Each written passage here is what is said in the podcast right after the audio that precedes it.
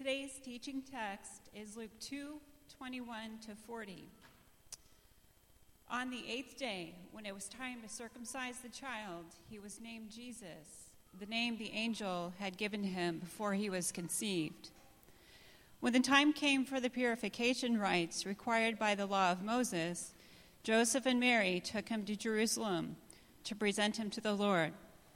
As it is written in the law of the Lord, every firstborn male is to be consecrated to the Lord, and to offer a sacrifice in keeping with what is said in the law of the Lord a pair of doves or two young pigeons.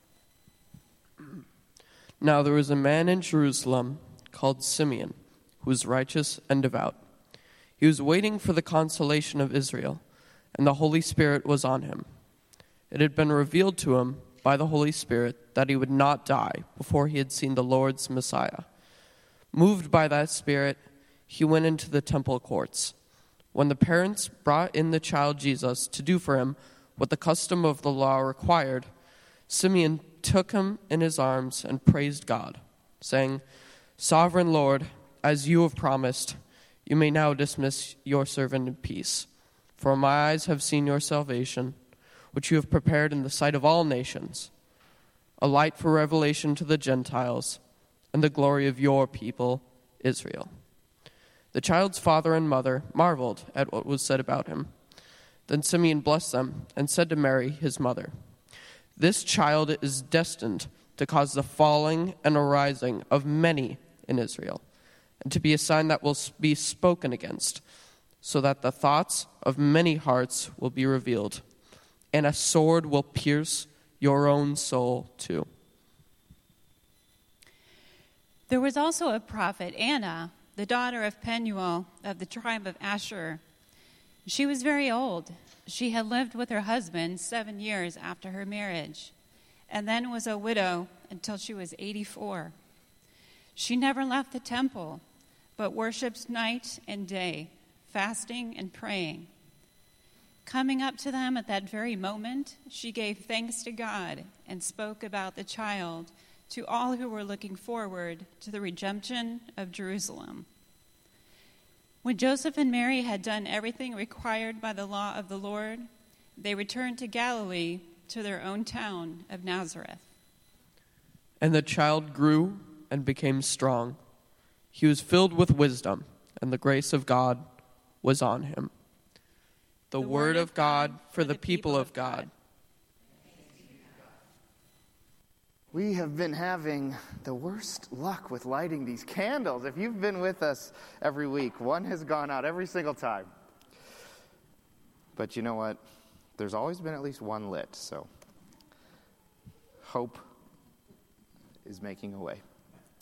Um, welcome again to First Free. My name is Matt. I serve as the pastor here and uh, I'm glad to be with you. I, I, do wonder for you, what sort of moment or image or scene marks the beginning of the Christmas season for you? What is it? What is that, that image or moment when you're like, okay, it's officially begun? The Christmas season has officially begun. Uh, for some, it, it's, it's as soon as the Halloween decorations go down and get put in their boxes, it's Christmas. Thanksgiving and Christmas sort of melt together into one long holiday season. For others, it's that moment that you get a peppermint mocha in that infamous red cup with a green mermaid on it. For others of us, it's when the city lights go up, when they light up the tree downtown, when they put the tree in the walnut room, or when the zoo lights brighten up Lincoln Park on cold nights. I went to zoo lights last night. It was a lovely, freezing cold time. Then there's uh, others of us where the Christmas season begins the day after Thanksgiving, or perhaps the night of Thanksgiving, when you go and camp outside of a Best Buy or a Walmart, waiting for the doors to open so you can stampede past everyone to get, I don't know, like a half off flat screen TV. And that day, Black Friday, as it is famously known, is the image of the holiday season beginning. I'm sure that you've seen uh, some of the viral videos or heard the tragic news of the injuries people sustain as they're sort of elbowed and stiff armed and stepped on to grab at that deal. To grab at that deal. Pushing your way past others is for many of us the image of the season beginning. And the problem with that, of course, is it's the antithesis of waiting. It begins with rushing to consume, no matter who gets hurt. And in a lot of ways, this is uniquely American, or at least Western. Uh, there's a, a, a guy named Jason Farman, and he's a professor at the Maryland University, and he's the author of a book called Delayed Response the Art of Waiting from the Ancient to the Instant World. And he says that in Japan, people line up differently than they do here. If they're going on the subway, they line up very neat and single file, very orderly. There's a, a, single line before each door, and everyone is lined up perfectly behind it. He says they even line up well in the midst of national crisis. After the Tohoku earthquake and the Fukushima crisis in 2011, as people waited in line for resources like food and water, it was incredibly orderly. No chaos, no stampeding. It was people honoring the wait as a symbol of their interconnectedness. Waiting was not seen as a negative thing. In fact, they in Japan described it as a contribution to society. They thought, we're all facing this crisis, so together we will wait for our resources because you are just as important as I am.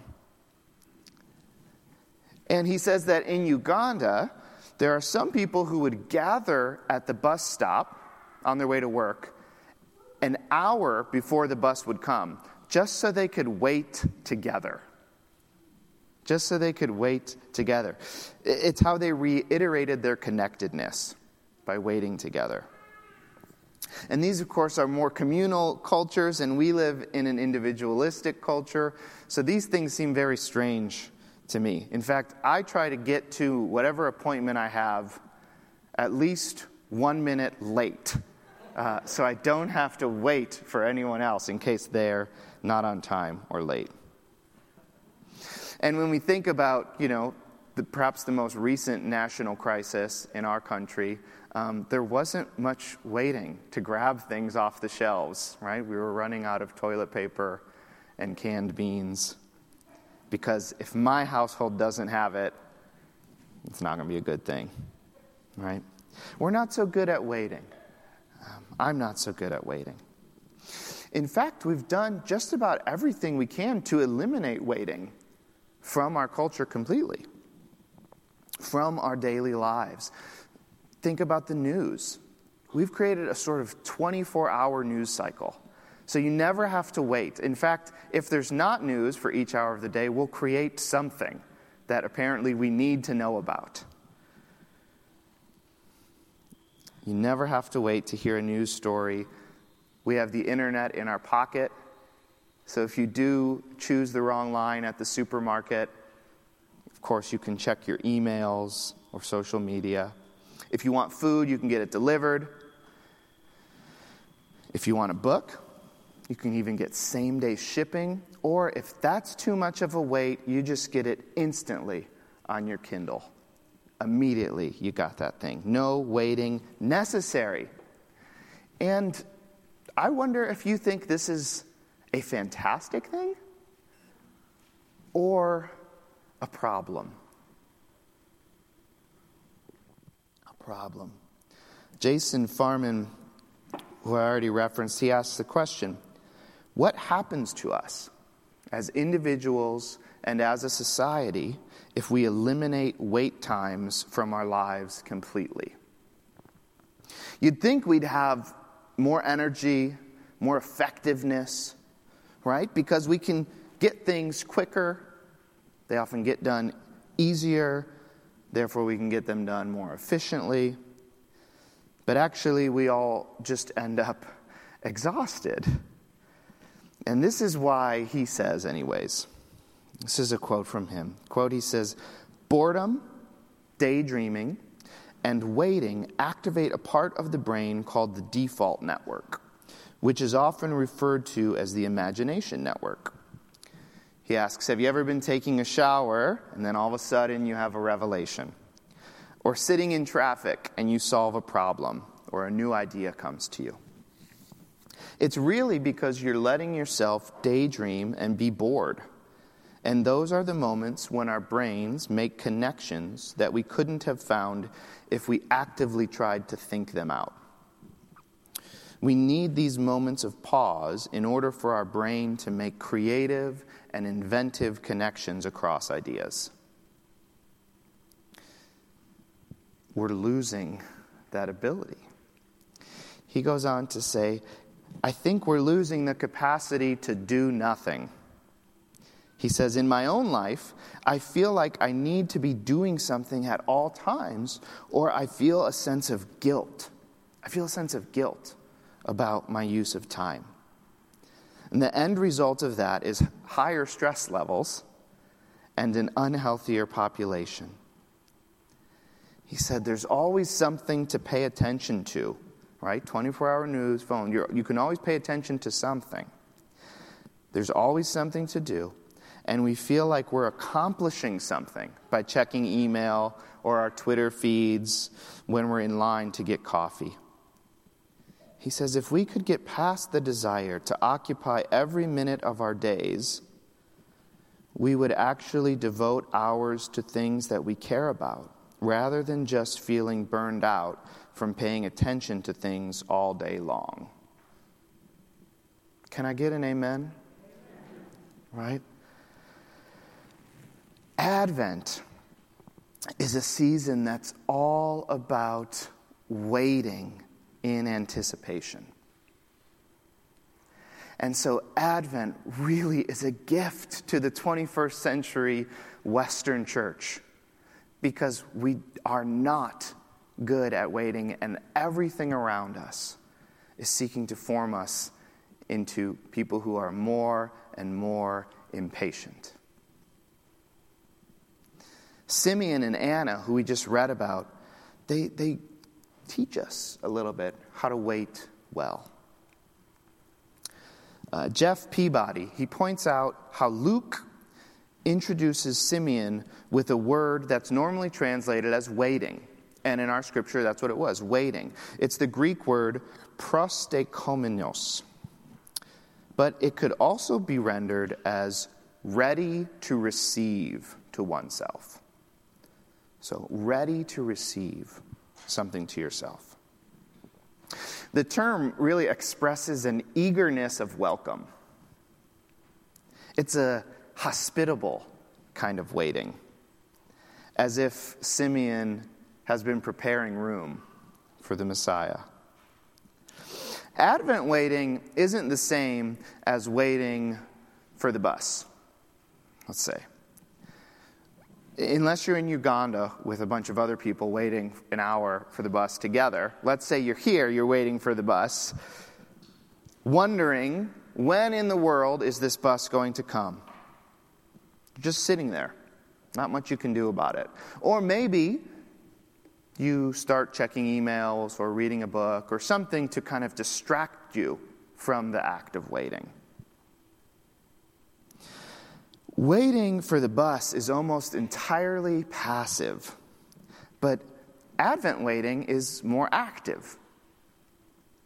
It's like It's like paying attention. Tim Wu, in his book, The Attention Merchants, he talks about how when all is said, is said and done, at the end of our lives, we will be what we paid attention to.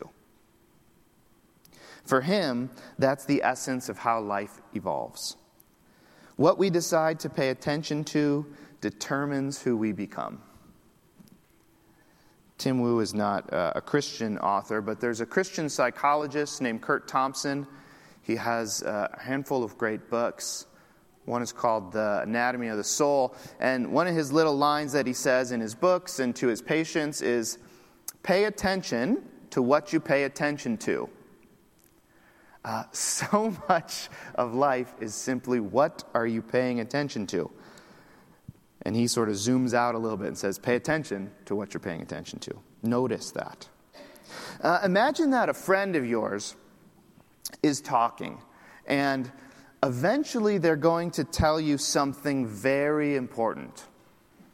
I don't know what's important to you. Let's say it's some, they know the winning lottery numbers, and they're going to tell them to you eventually as they're talking. Okay? But first, they're telling you some stories about their kids then they're talking about how so and so team traded that guy for the other guy to the other team, and they're so frustrated about it. And then they talk for a good 20 minutes about their horoscope for that day and how accurate it is. Uh, and then they're sort of thinking out loud with you about what they're going to cook for dinner. Oh, but you know, but I'm kind of trying to be a little more paleo right now, so I don't think that. I, but you know, it's maybe it's more healthy to eat the other way. I'm not sure. Okay. They're talking and talking and talking. The whole time you're waiting for those lotto numbers but your waiting looks different than if you were waiting for the bus, right? You're not going to pull out a book or a magazine or go on your phone because you know something is coming and you don't want to be distracted when it shows up. Even if you find their stories boring, you're listening, you're paying attention, you're not going to distract yourself. Your waiting is much more like Simeon's. It's ready to receive. You're ready, you're waiting for those lotto numbers. In fact, Simeon's name comes from this uh, Old Testament story where Leah, Jacob's wife, um, finally gets pregnant. She has a son. Then she gets pregnant again. She has a second son, and she names him Simeon. She names him Simeon. This is in Genesis 29. She says, Because, quote, God has listened, he has heard her. So Simeon's name, it literally means to listen. some say to listen well or to hear intelligibly. In their waiting, Simeon and Anna model for us the listening life. They foster an attentiveness to God by listening to His Word and Spirit. Uh, Simeon and Anna regularly attend the temple. In fact, it says that Anna basically lives there. While lots of things would have happened at the temple, one of them would be the reading of the Hebrew Scriptures. So here at the temple, Simeon and Anna would have been oriented to the story of creation, the story of the Exodus, of their people being freed from slavery, the story of the exile, of their people being dispersed and displaced and punished.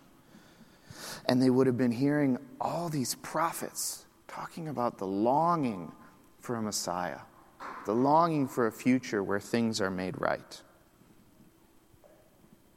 So Simeon and Anna would have been hearing this. They would have been oriented to these stories as their stories, learning to wait actively and attentively. They would have been soaked in the Word of God. But what makes their waiting in the Word uh, so powerful is their relationship to the Holy Spirit. Because it's not just information and stories that they're receiving, it's this spirit relationship that they have. It's really obvious when talking about Simeon. Beginning in verse 25, as soon as Simeon is introduced, his connection to the Spirit is brought to the forefront. forefront. Verse 25 says Now there was a man in Jerusalem called Simeon who was righteous and devout. He was waiting for the consolation of Israel, and the Holy Spirit was on him. Uh, in Genesis, noting these stories that Simeon would have been familiar with, it says that the Holy Spirit is resting on the deep. And then what happens? God speaks and says, Let there be light. And, and what this means is when the Holy Spirit is on something, when it's resting on something, uh, something new is often about to be made by God. And it's often going to involve some light. The Holy Spirit is on Simeon, and eventually he ends up holding what he calls the light to the Gentiles, the light of the world in Jesus. And verse 26 says, It had been revealed to him, to Simeon, by the Holy Spirit, that he would not die before he had seen the Lord's Messiah. Verse 27 Moved by the Spirit, he went into the temple courts. When the parents brought in the child Jesus to do for him what the custom of the law required, Simeon took him in his arms and praised God. So Simeon shows up in the temple, like he often seems to do, as someone introduced to us as devout. And he shows up into the temple again, even after a lifetime of waiting. And on this particular day, Mary and Joseph also show up out of their obedience. And so, out of this choreographic dance of obedience comes an encounter with incarnation. And the rhythm, that weekly or perhaps daily rhythm of entering into the temple, the rhythm uh, makes space for a rendezvous with God because Simeon ends up meeting him by being faithful. There in the temple, in that place where heaven and earth are said to overlap, the fullness of divinity and humanity come together in a sort of eight day old infant. And that's Emmanuel in his arms, in Simeon's arms. The Spirit leads him here, this relationship. I don't know how. I don't know what it sounded like to Simeon when he heard the Spirit prodding him to go to the temple that day. I don't know if it was an audible voice. I don't know if it was a dream, a vision, sort of just a sense in his gut but he was obedient and went. And so imagine being Simeon in this moment, looking down, you're holding baby Jesus, looking down into perhaps the sleeping face of salvation, of seven, eight, nine pounds of a promise. The end of Simeon's waiting in the beginning of Jesus' life. And he could have missed it all. This could have been, even holding the baby, this could have been just another cute baby that is asking for a blessing. His parents are asking for a blessing. So give the blessing, hand the baby back, go about your day. But Simeon was paying attention. His waiting was active. He was paying attention. He was living into his name and listening to the Spirit. And somehow, in the closed eyes and pudgy cheeks of a newborn, he saw the very face of God. And I like to imagine, when I imagine this situation, I know that you know it takes a couple months till babies can really smile, but they can have reflexive smiles as early as the day they're born, okay? So I like to imagine at eight days old, Simeon holding the baby, looking down, and this little reflexive, quick smirk from baby Jesus at Simeon.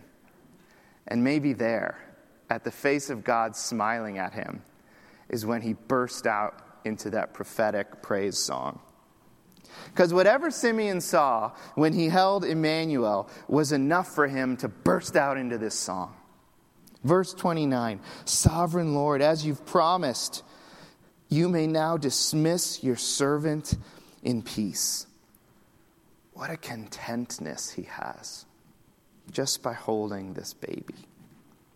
He says, For my eyes have seen your salvation which you've prepared in the sight of all nations. This is a light for revelation to the Gentiles and the glory of your people, Israel.